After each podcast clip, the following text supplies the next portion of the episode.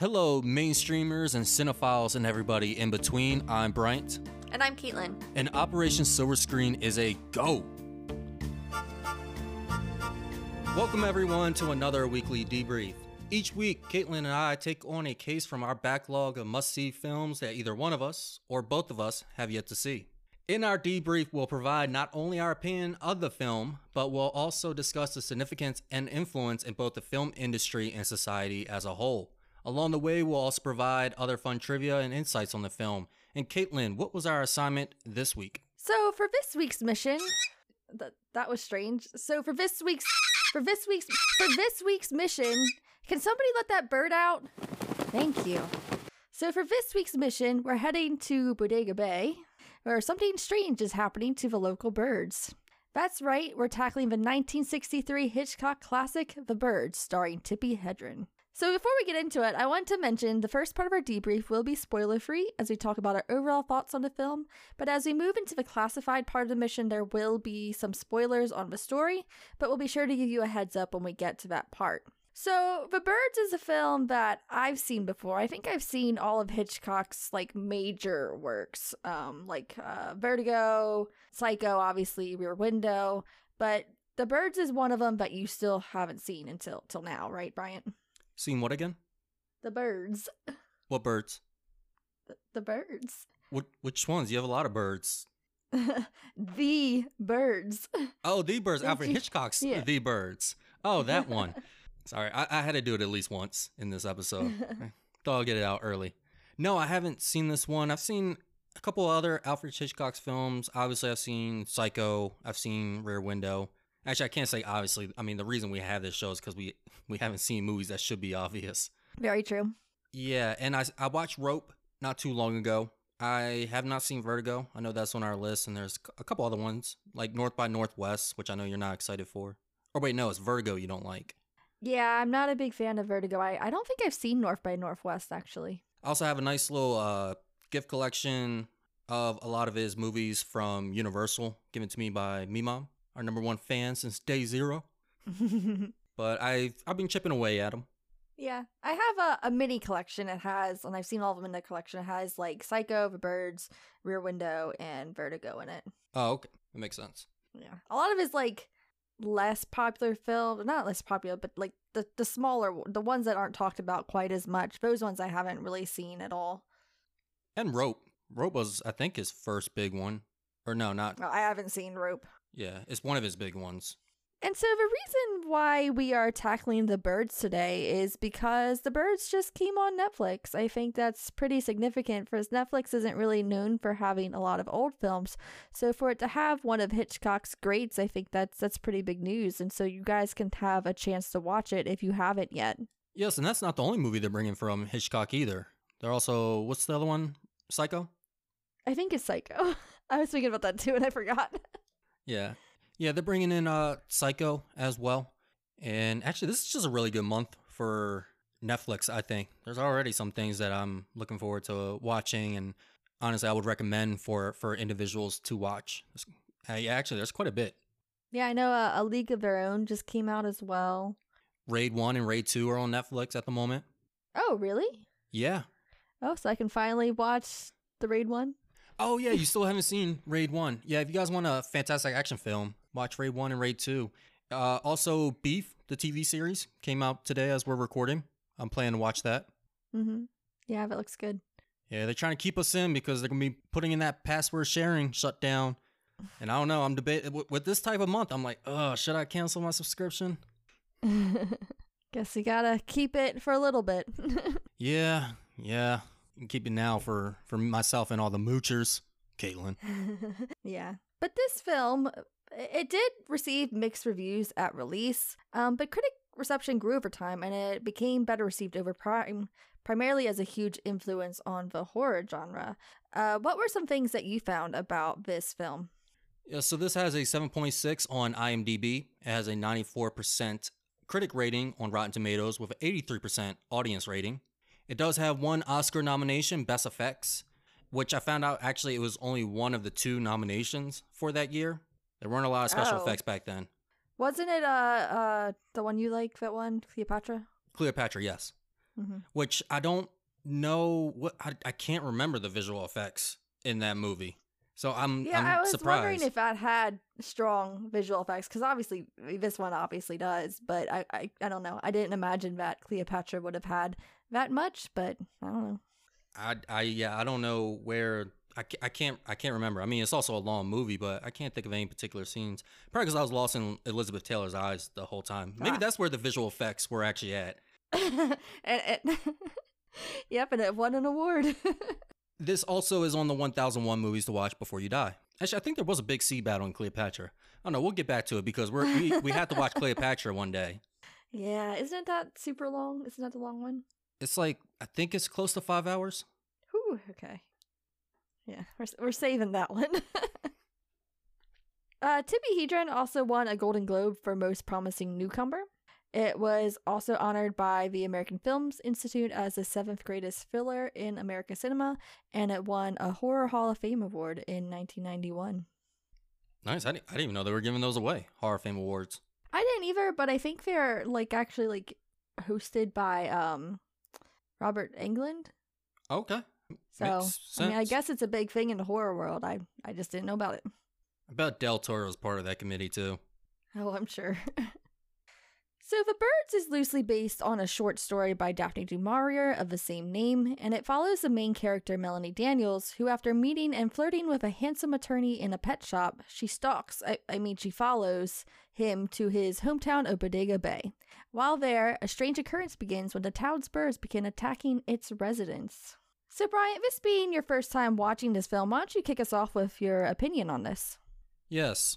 One, I like your little clarification there. She definitely stalked this dude, and this is one of those, well, no, I don't know. I want to say it's one of those reverse roles that wouldn't work, but women seem to be into the creepy stalker guy nowadays.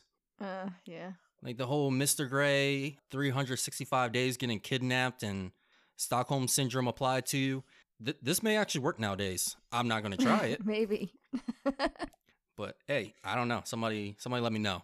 Just don't say that I encouraged you when you go to court. Yeah, in my notes, I put, I support women's wrongs. Very true.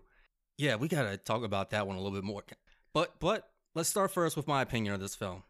So, starting from the beginning, I do like how Alfred Hitchcock starts his movies. He has a interesting way of starting the movie, but for it to... It feels realistic, but it does have a larger-than-life, or it has some kind of unconventional way of somebody going about their day. Now, whether it be Psycho, somebody running away from a murder, Rope, where they just committed a murder, Rear Window with his injury, and in here where she's going just about her day, and they have this kind of meet cute almost, but he kind of throws a wrench in the meet cute formula there.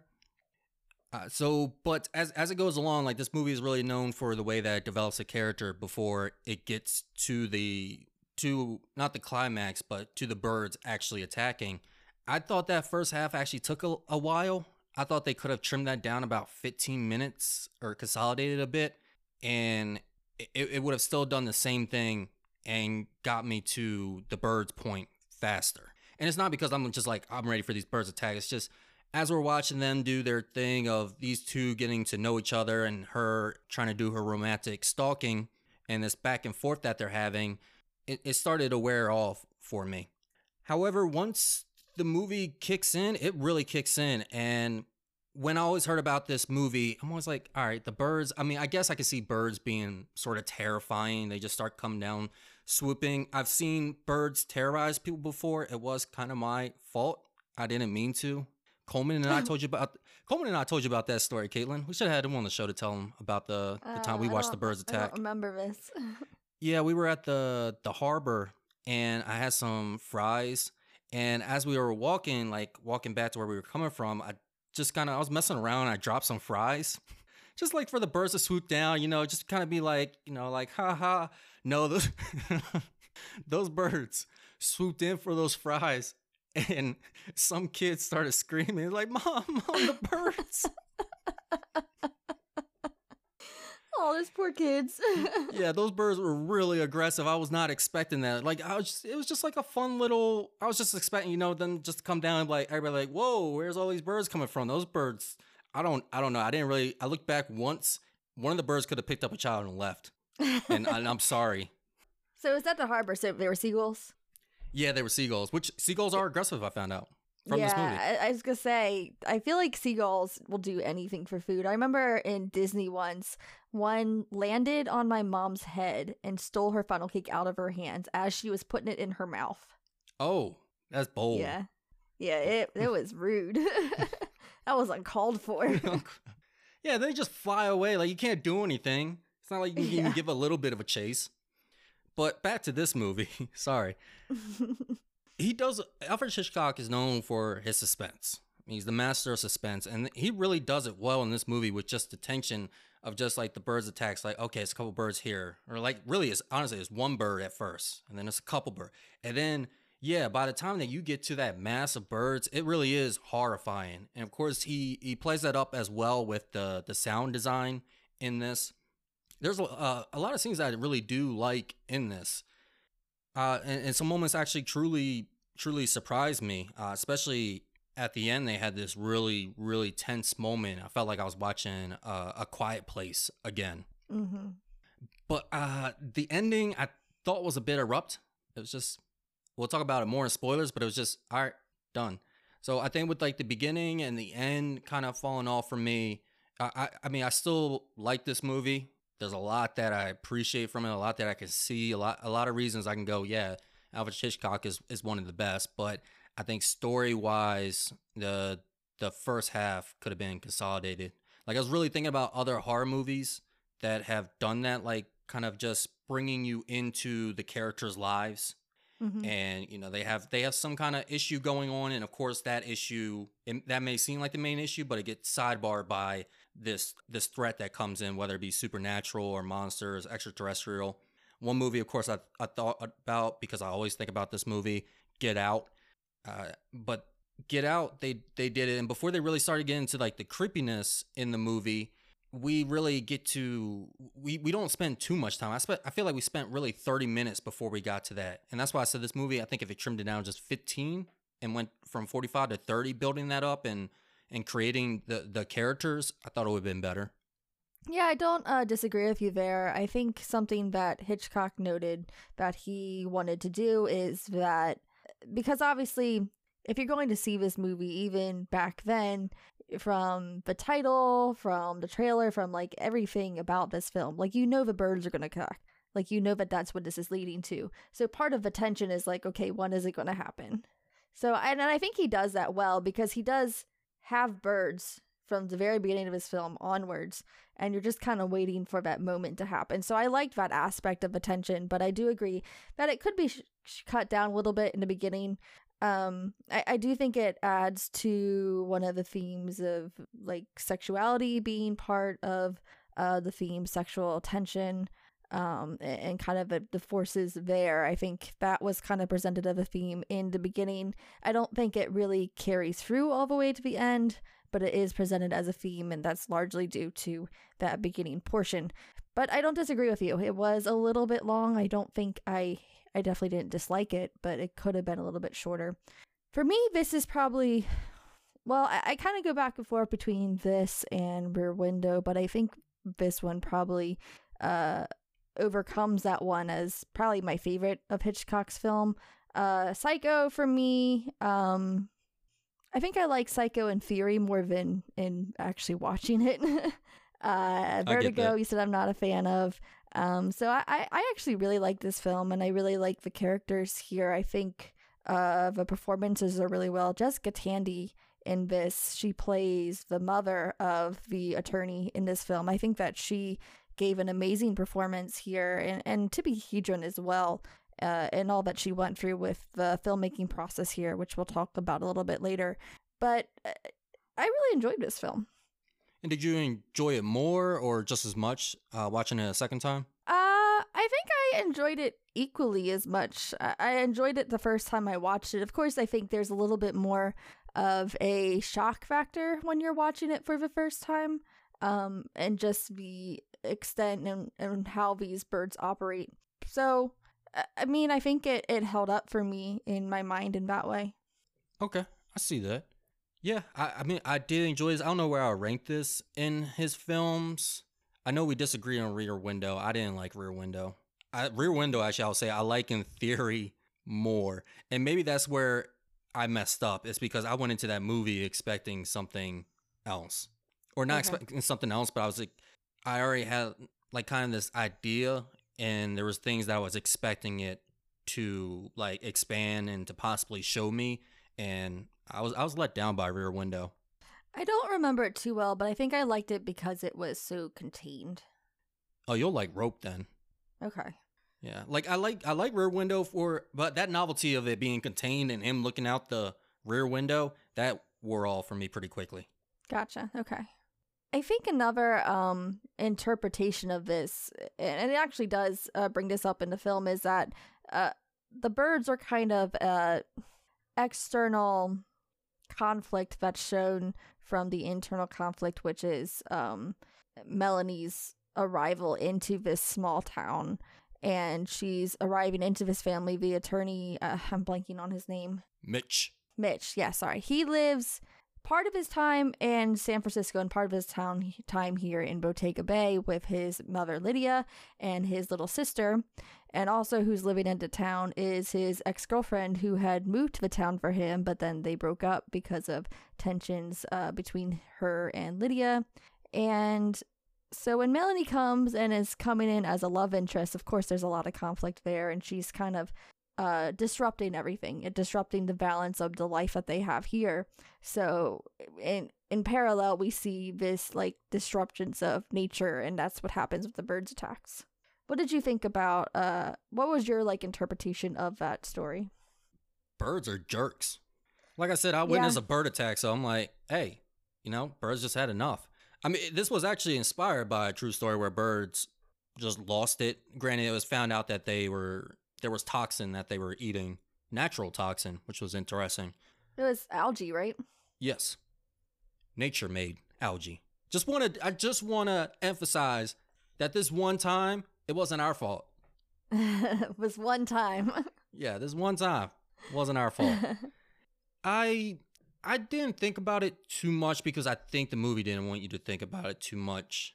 I felt, I've seen other movies like this before. I just mentioned A Quiet Place where they, you know, it's just like, hey, the threat is here. Really, where they came from, not much of a concern. I was looking to see if there was some kind of parallel, if there was some type of message. I wrote down in my notes, it said, there's a lot of smoking in here, but I don't know if they're trying to make a message about smoking or if there's a lot of smoking because it's 1960.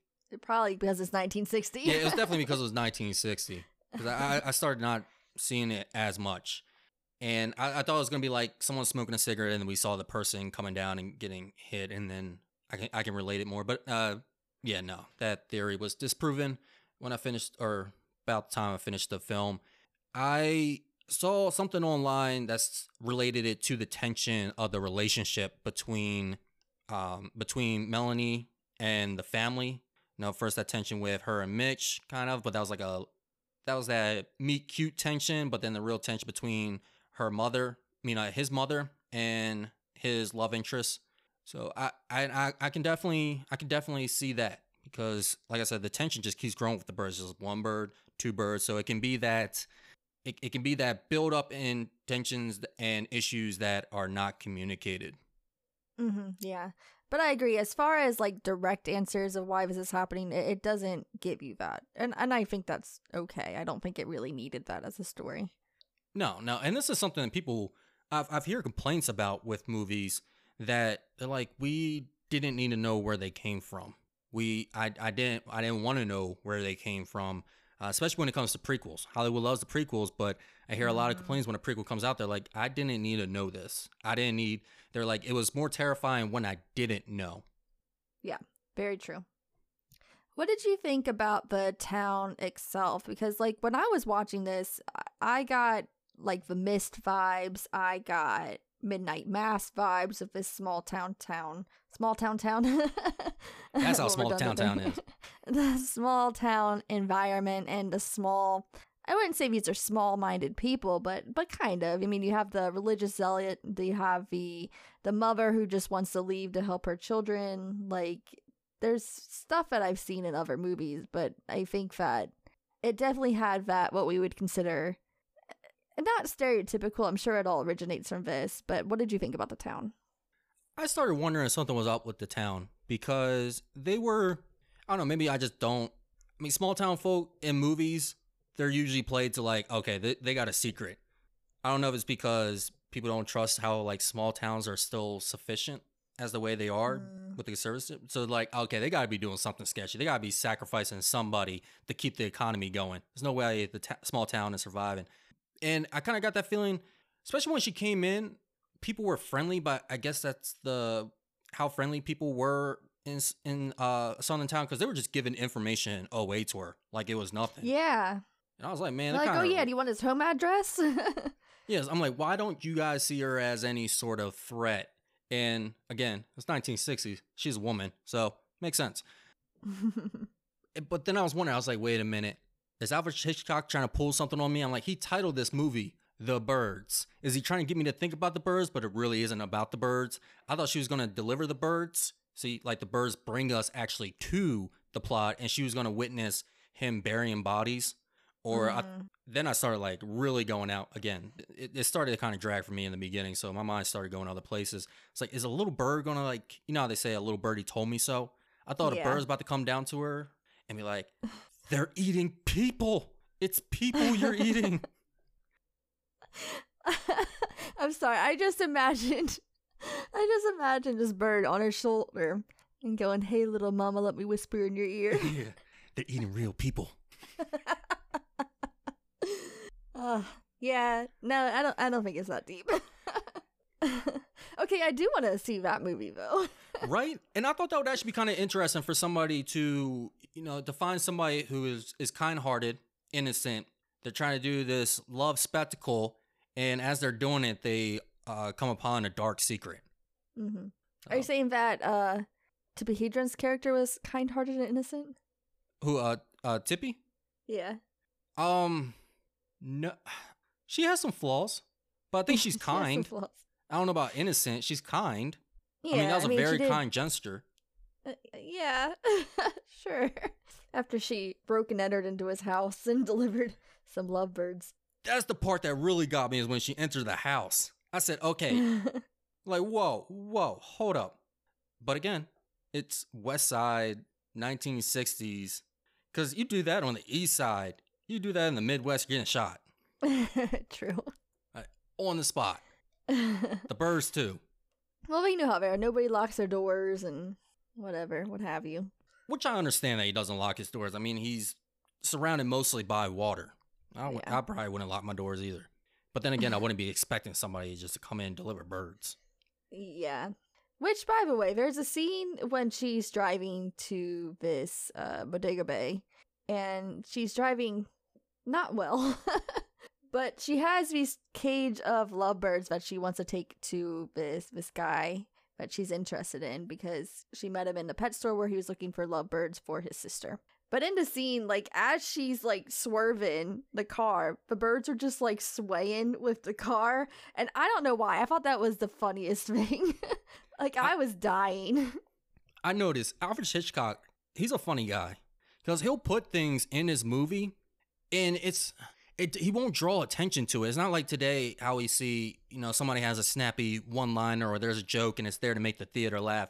He'll just kind of hide things and put things in there just to give you a little smile or for, you know, to hit the right person and they'll start laughing. Yeah. He does that with his films. I like that. It's really interesting. Yeah. As far as the rest of the town, I like the diner scene was great. Yeah, it had real Miss vibes there. That was probably my favorite scene was the diner. Though they weren't really turning on each other at this point, but they were just having this conversation and, you know, about like, hey, the birds wouldn't really attack. Well, hey, the birds attacked me. You have these individuals there. Of course, actually, I just talked about some subtlety with the comedy, but there was one guy. There was the drunk. Would that be the zealous or the one that says the world's going to end? Yeah, I said religious zealot, but he was a drunk too. So, I mean, whichever way you want to look at it. He had both ways. He said, I'll take the Bible and I'll take the whiskey. Yep. The end is nigh, and so is my sobriety. What do you think about the other characters, like the side characters in here, and their performances? I liked them. The mother was good, even though she kind of had that 1960s chewing up scenery about the faint old woman thing going on. She did have a couple moments like that, but then other moments I thought her acting was phenomenal. Yeah, that's what I said. It's just a couple. Phenomenal for the 1960s, mind you. Yes. Like, that was a different acting style. I mean, I'll give it to him. She didn't faint. I thought she was going to faint. I had it in my notes. I was about to say, I was like, God dang, do women always, like, was this a thing that they just did in movies, or were women really fainting back then? I don't think they were really fainting. It always got me, like, the stereotype that women always faint at the sight of blood. Like, we see blood more than anyone else, probably. Oh, yeah, that's true. Yeah. I did like the teacher as well, because I liked the conversation that she had. Like, it was a very blunt conversation. Not rude. It was just a blunt conversation between her and Melanie about her past relationship with Mitch, and they were having a nice talk about it. And I liked it because it wasn't dancing around a bunch of things. It wasn't playing up to be some big reveal. They were just having a regular conversation. Yeah, I really liked Annie Hayworth. I think that she was kind of an alluring character, right? Because you don't really know what's going through her head. You kind of don't know if she's a romantic competition. You don't know if she's just a friend. I mean, that's how I kind of viewed her. So there is tension there, but she's also just a very pretty person. Like, she was very attractive. Most definitely. Is there anything else you have to say about your opinion of this film till we move on to the next section? No. Oh, wait, one thing. I forgot to mention, the effects. Gotta talk about the effects. For 1960s, great. I love the incorporation. We'll talk a little bit more about the effects and how they made it come to be. Well, actually, I can say right now, at 370 effect shots and 32 separate filmed elements, that they did so many things that they could do with that technology back then and created things. I mean, they used CGI or of some sort. Was it CGI? No, it was just overlaid images. Yeah, a yellow screen, is that what you're talking about? Yeah. Yeah, we'll talk a little bit more about that, though I don't know if I have a good explanation for it. No, I don't either. But we'll talk about that in significance. Yeah, and then they had practical. They had fake birds. I mean, you can tell they're fake birds, but still, it was good. It was mixed in with actual trained birds, which there was one trained bird named Alfie, I believe, who hated the actor of Mitch for some reason. He said every morning, if they were on the same set, that bird would attack him. Every morning. Oh, my gosh. I don't know what he said to that bird the day he came in, or what the bird said to him, or like Mitch went over and like tried to pull a power move. He's like, hey, I know the movie's called The Birds, but this is my movie. This is mine. And Alfie said, you know what? I would have respected that if you came to me like a man and we talked it out, but no, you're mine now. Do you know what type of bird this was? I think that one was a seagull. Okay. I say Alfie sounds like a seagull name. And I think I know what seagull, because there was a seagull that was nipping his fingers. They one was trying to rip those fingers off. I'm surprised he had hands at the end of this movie. Nipping his fingers. Oh my gosh, the cat. Hold on. I'm just imagining him like filming that. You know how like you're supposed to kind of take it easy. You're never supposed to go 100% with a blow or something. I just expect Alfie just giving in like 100% nip. And she's like, God dang it, Alfie, we talked about this. I'm like, whoa, what are you talking about? That wasn't me. I gave you a regular nip. That was like a 70% nip. Hitchcock, talk to your man over here. He's tripping. That would hurt. This thing was nipping at your fingers. 100% nip? Mm-mm. So let's talk a little bit about the influence that this film had. Brian, what were you able to find? So I found mostly movies. I have some movie titles here. The other kind of technical stuff I have for the significance. Jaws was the first movie I thought of. I wasn't able to find anything in articles, but Jaws is the first movie I thought of as far as like building that relationship and building the characters, and then also building the threat. But I know we kind of differ. I think Jaws did it better. It did it a lot better. Tremors is one. I found an article in which they interviewed some horror directors, and they asked them like, hey, what's the influence that you got from The Birds? Mm-hmm. The Tremors director, he said, hey, one of the things that I saw from The Birds is that, hey, just The Birds just attacked. Like, there was no source of it, and that's what he brought to Tremors. Tremors, they just came about, and they never explained where they came from. Have you seen Tremors? I have not. What? Oh, I'm excited. We're going to watch Tremors. And we're going to watch Tremors 2, because that one's actually good. Okay. Put it on. It'll be one episode. I don't think two's significant enough to have its own episode, but yeah, you could watch two. Okay. One of those that actually is a good horror sequel. Roger Corman as well said that he was influenced by this movie. There's a couple things that he took from this and applied to, I think, about 5 of his films, he said. And this one's kind of an infamous one, Birdemic. Have you heard of Birdemic, Caitlin? Yes, I have.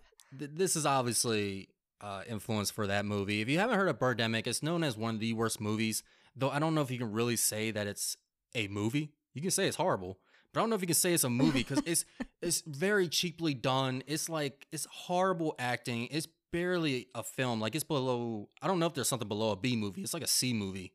It's just, I don't know. Like, I can tell, like, they just went out and tried to make a film and just had fun with it. It's like Future Wars. But yeah, it's, if you can go on YouTube and watch, I think the whole movie's on YouTube. You can watch some clips from it. It's hilariously bad. Gotcha.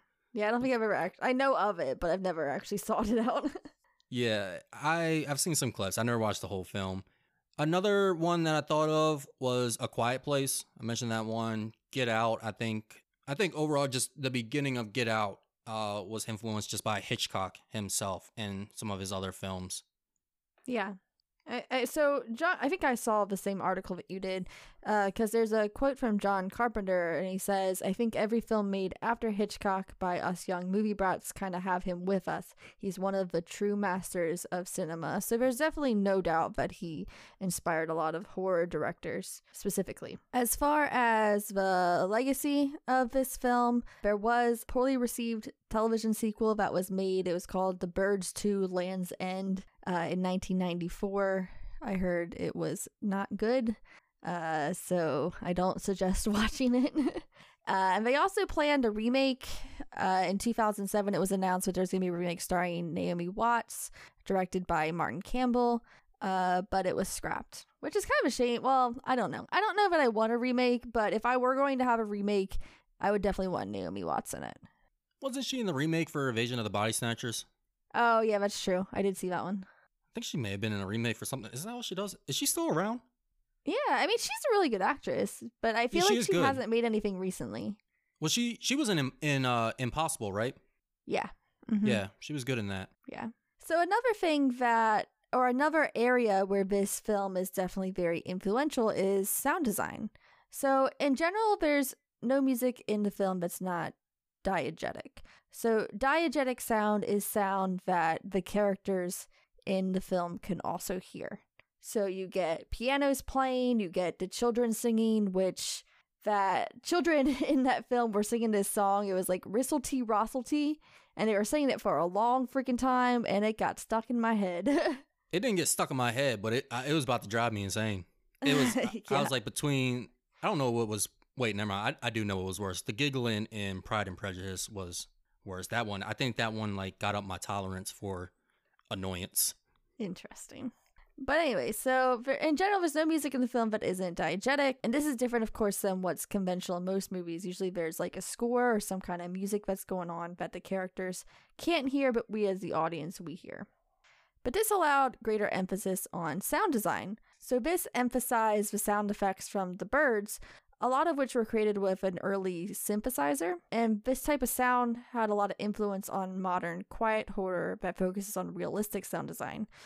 So one big influence that this had on was Skinamarink, a more modern film.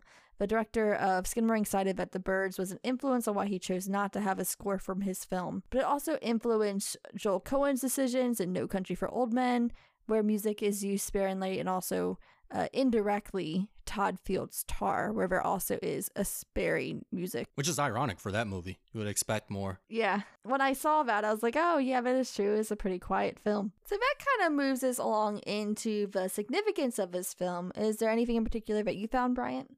Yes, this script is in the National Museum of American History, which I found kind of surprising because this movie was produced in the UK. It was distributed by the US, by Universal, but it came from the UK. So I don't know why it's in America, but hey, I mean, not the first thing we took and put in a museum. That's not really ours. Still better than the Brits, though. Gotta admit that. That's true. That's the only reason nobody talks about us.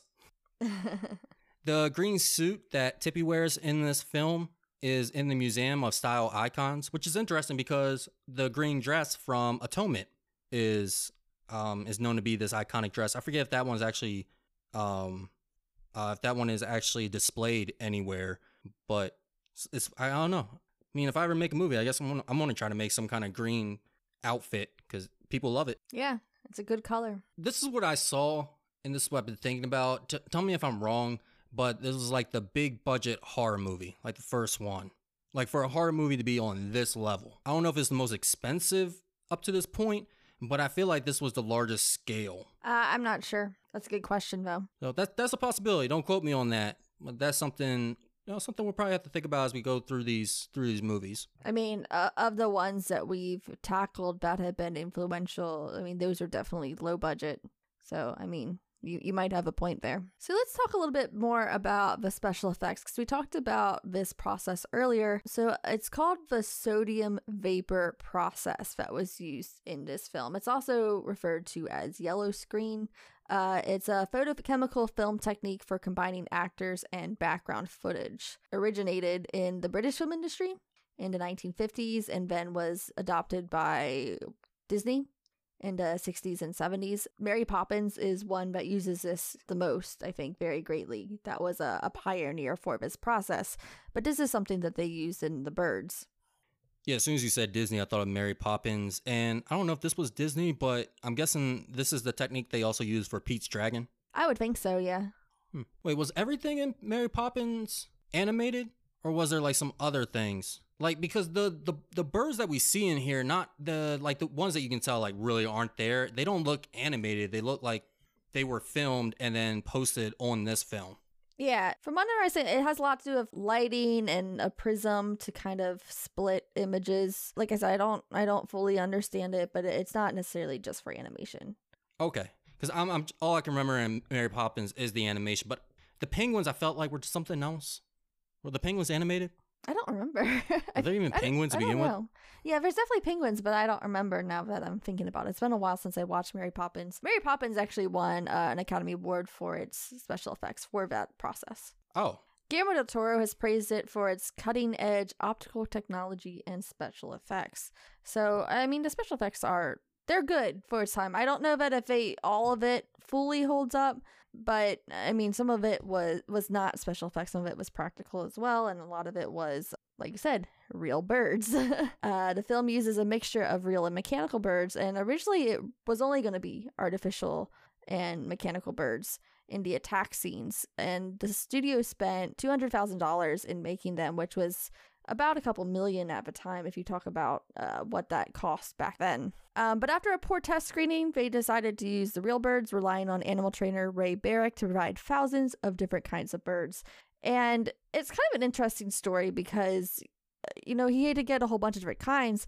And crows and ravens are very prevalent in this film. But they're very intelligent birds, so they're very difficult to catch. They actually, at one point, the studio, in desperation, they advertised a bounty of $10 per bird for trappers to give them crows and ravens. And it didn't really work out.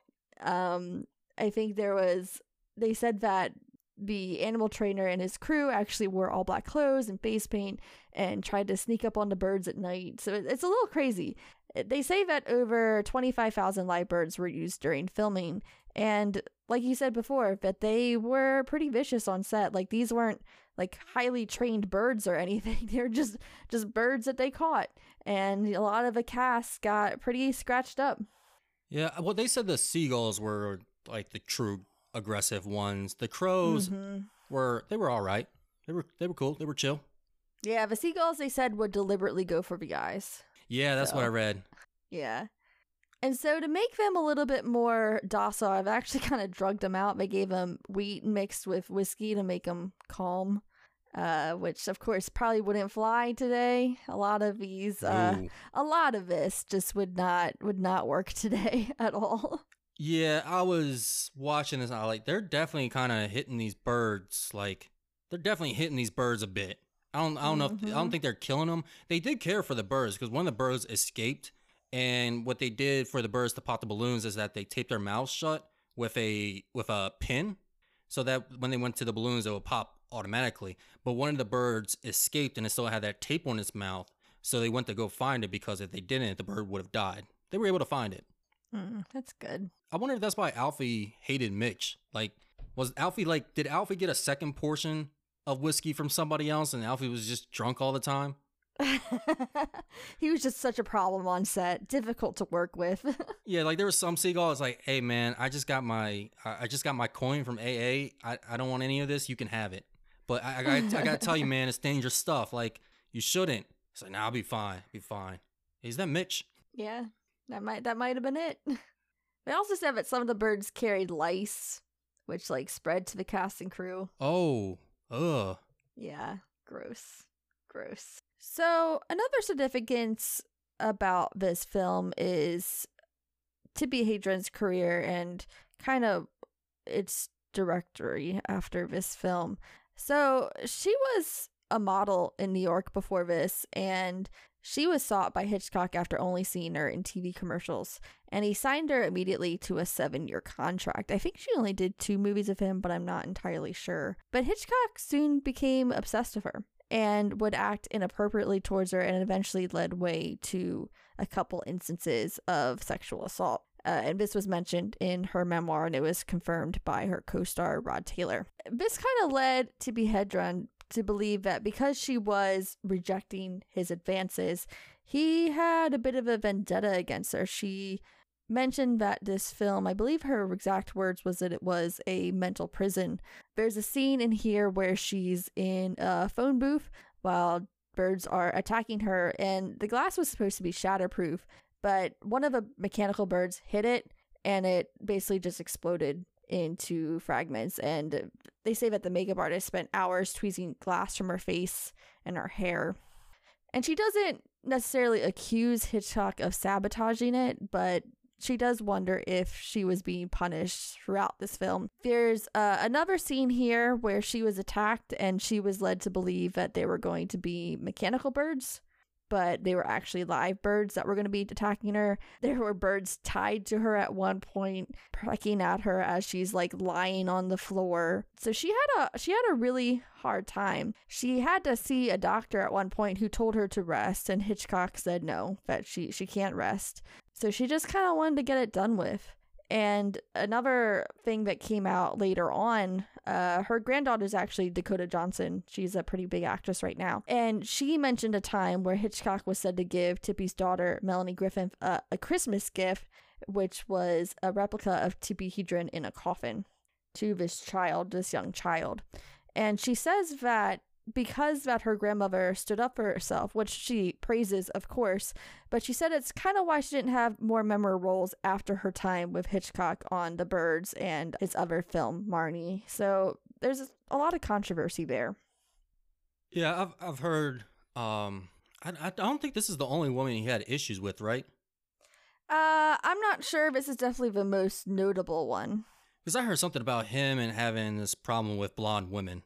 Like that was his advice, and that led to other issues. But yeah, with her, I wonder if he was messing with her because she turned down his advances, because this was the first movie. So I feel like he wouldn't have expected anything yet. Like he would have still been working at it. He would have been like, oh, okay, you're just trying to play hard to get. And the reason I say that is because I'm thinking about The Shining and the way Stanley Kubrick basically mentally tortured Shelley Duvall. So I'm wondering if he was just trying to do that and justifying it by getting a real response from her. Not just either way is wrong. Yeah, I mean, I feel like there's also so many factors in the filming of this that are just uncontrollable, right? And that's not good filmmaking. But you know, there's live birds that are untrained. I mean, there's gonna be issues. And mechanical birds that are made in the 60s. Yeah. Yeah, so I mean, you're definitely going to have issues there. And like I said, tying the birds to her, I mean, what do you think is going to happen? Yeah, the birds are going to panic and they're going to start going after whatever they're tied down to. That's just animal instinct. Yep. So I definitely think that she was put in situations during the filming in order to get the shot. But of course, we would never have that today. Like, we have so many rules and regulations and unions, which I'm not sure. That would be something interesting to look into, is what like actors unions looked like back then, or like when they came into play. That would be something interesting I'd like to look into. But I doubt that Tippi Hedren was protected by anything. Like I said, she had this contract that she was bound to. She didn't really have a big acting career before then, and she, you know, she needed money because she was also I think she was a single mother at that time. So, I mean, I doubt that there was much protecting her at that point. And that's just wrong. That's a straight up predatory move right there, signing somebody a 7-year contract to you. Mm-hmm. Yeah. We already talked about the star system and how it was wrong for the studios. And you're talking about a direct person. Mm-hmm.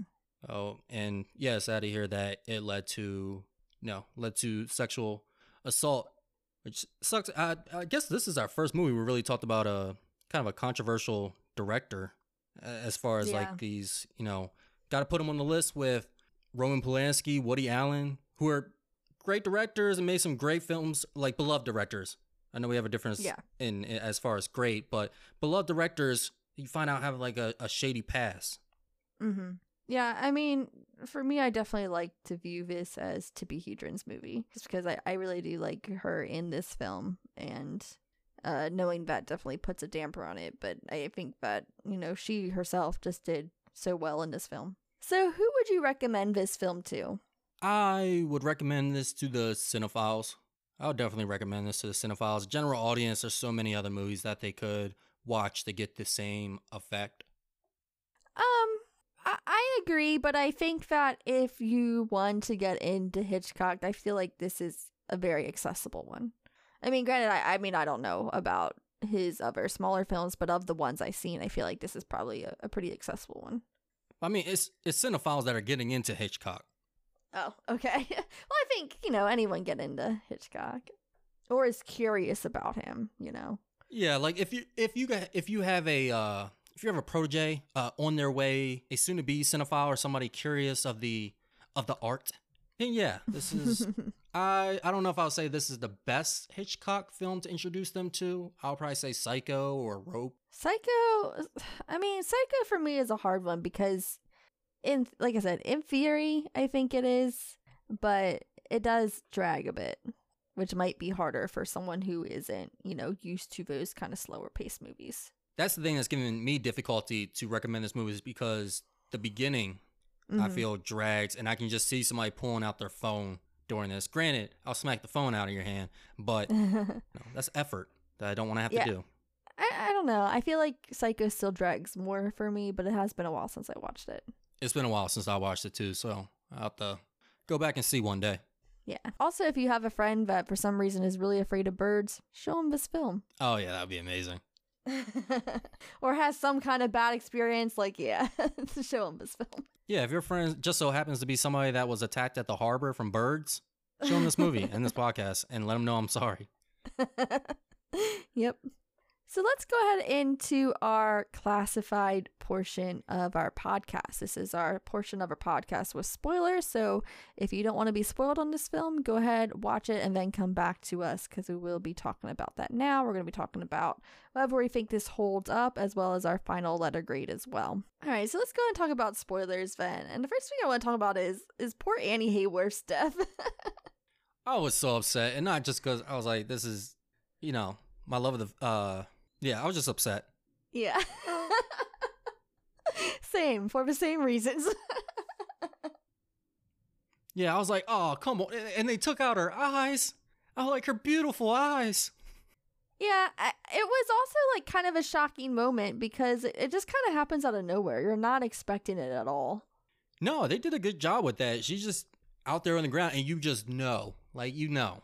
But, you know, you still get that going up and getting the confirmation. Mm-hmm.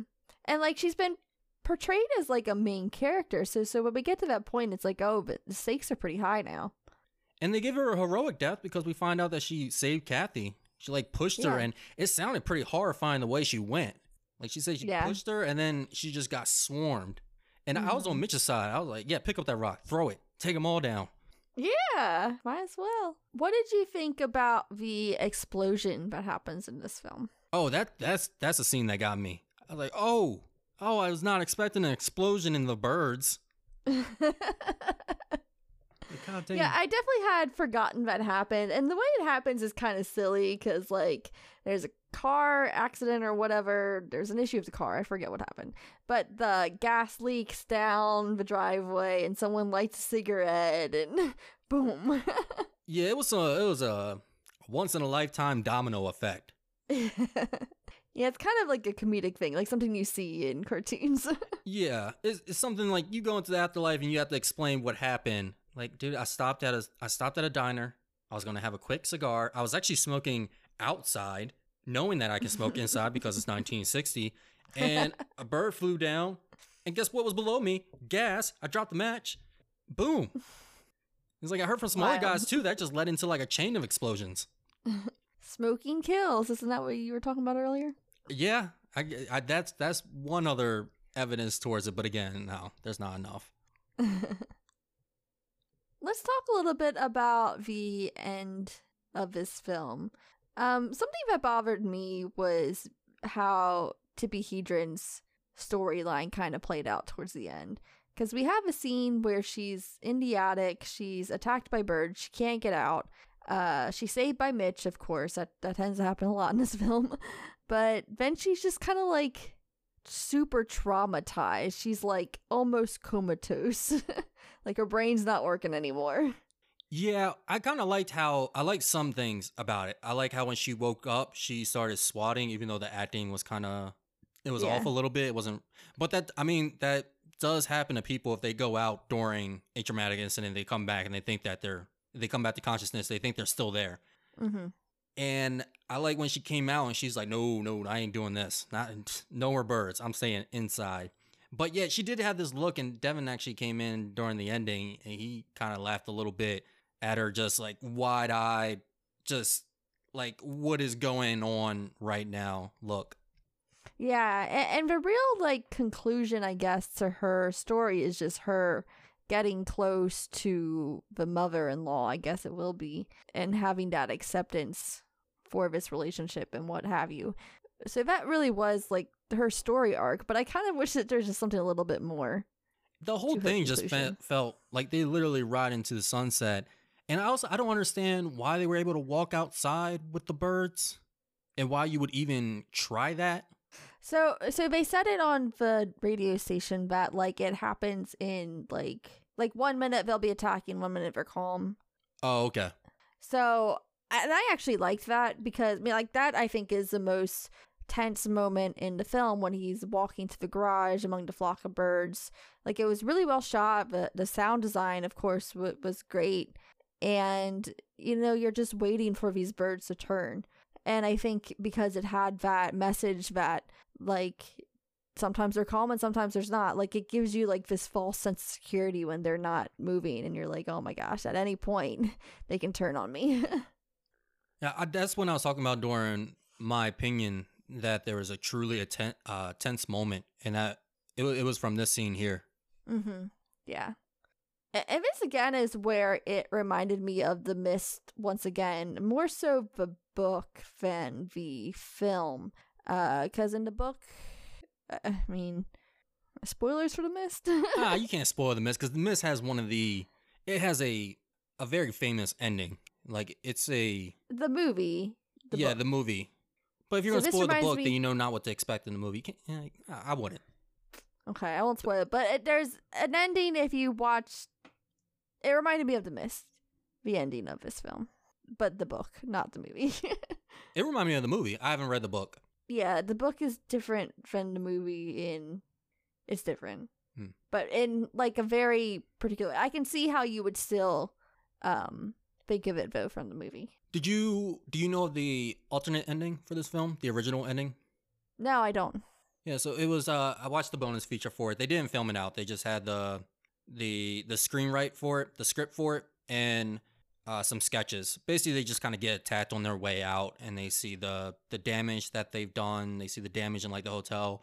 Of course, a disaster is happening. Somebody has to loot. Someone tries to steal a TV, and they die. They die with the TV in their hands, which, that's a big TV. You gotta think, 1960s. I don't even know how he was carrying that thing. And then they kind of just keep driving off. The birds are surrounding them, and they get out. Gotcha. I'm guessing it probably just cost a lot more to film, and they were like, we really don't need it. So would you have liked that better, or do you like the ending that we got? I mean, as a studio, I would say I like the original ending better because they saved money.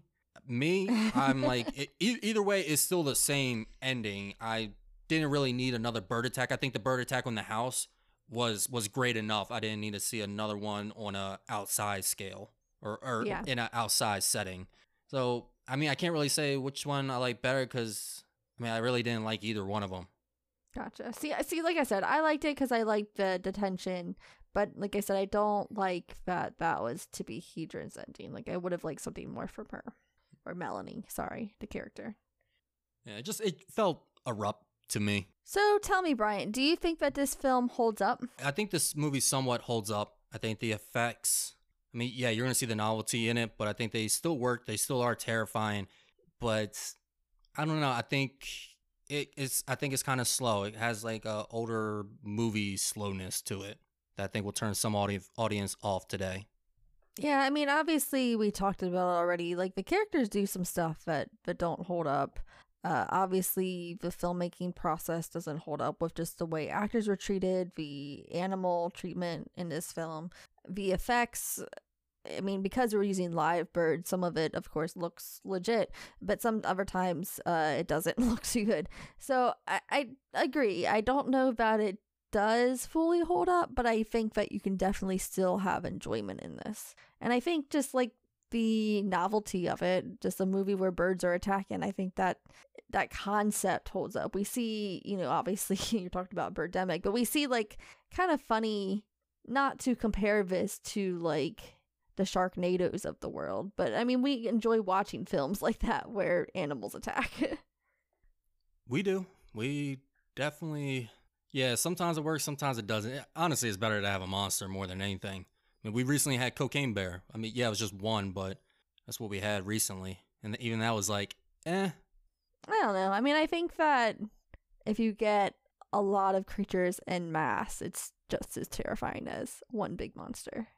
Oh, yeah, if you get a mass of bears, that's terrifying. On cocaine?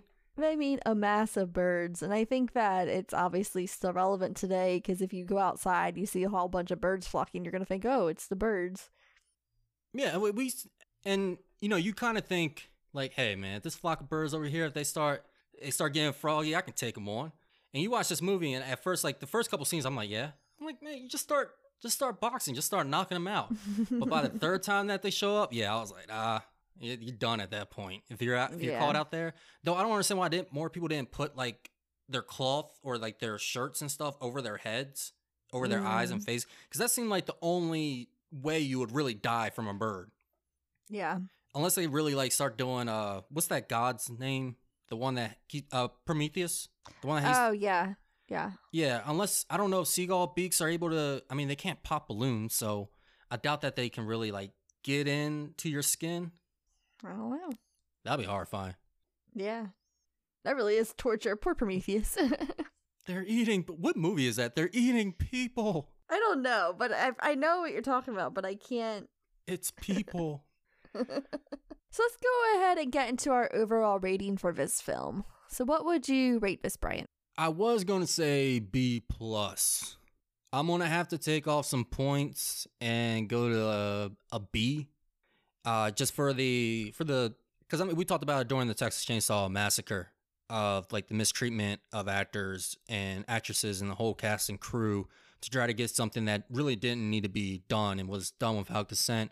And they did that to Tippi here. And I think when you know that, it really does bring the movie down when you're watching it. Especially because, I mean, she's a fine actress. I'm sure she could have done without that. Or if you guys did have some type of agreement, you could have done it on a scale that was reasonable and to her comfort. Not trying to be, you know, SJW with it, but I'll say a B. It brings it down for a bit. And the other stuff that brings it down, of course, the story and not the whole story, but the beginning and then the end for me. But things like just the way that this film was made, not using any kind of score with it, how they get the tension, how they really made something that seems not like a threat, really a threat. And I did like that. So yeah, it's a B movie for me. Yeah, I'm going to go bear with you. I'm going to say B+. I think this would be an A movie. Like I said, this is probably my favorite Hitchcock film that I've seen. Of course, I'd have to rewatch Rear Window.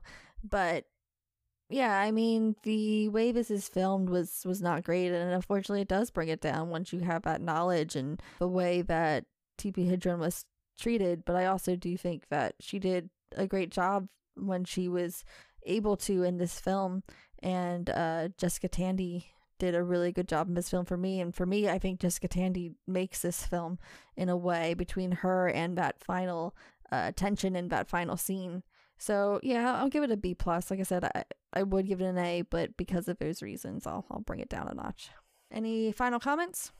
No, we got everything pretty clear, pretty concise. If they have any additional questions, they can always ask us, which we'll let them know later on, or here soon. So Brian, what is our next episode? Our next assignment is going to be tackling a film in a particular franchise that is going to be soon getting a rise. Rise of Evil Dead releases this month, and in celebration and anticipation for that film, which is going to be considered a legacy sequel, so you can expect a bonus objective. But first, we're going to bring you a core objective in the form of Evil Dead 2, in the form of a Deadite. Now, this is a film that Caitlin has not seen, that I have seen. This is a film that kind of had to persuade Caitlin for us to do. And hopefully the episode justifies why we're doing this movie. The reason we're not doing the first one is because Caitlin has seen the first one, and I have seen the first one as well. But I believe that this is a franchise in which the second one, at least, is significant enough for its own film, for its own episode. Yeah, I guess we'll see. So join us next time for the Evil Dead 2. But while you're waiting for that, while you're watching Evil Dead 2, or before or after you're watching Evil Dead 2, you can go ahead and contact us at... You can find us on Twitter and Instagram at Op Silver Screen, Facebook we're at Operation Silver Screen, but Twitter and Instagram, that's Op Silver Screen. You can also find us on our personal letterboxes if you want to see what else we're watching throughout the week. Maybe see some of our reviews for films that we don't get a chance to talk about on here. You can find Brian at Swank Seal, that's capital S. And for me, you can find me at Coffee Spoon Kate, that's Coffee Spoon CAIT. All right, till the next time, we'll be in HQ. Hopefully Alfie will not be. I'm Bryant. And I'm Caitlin. See ya.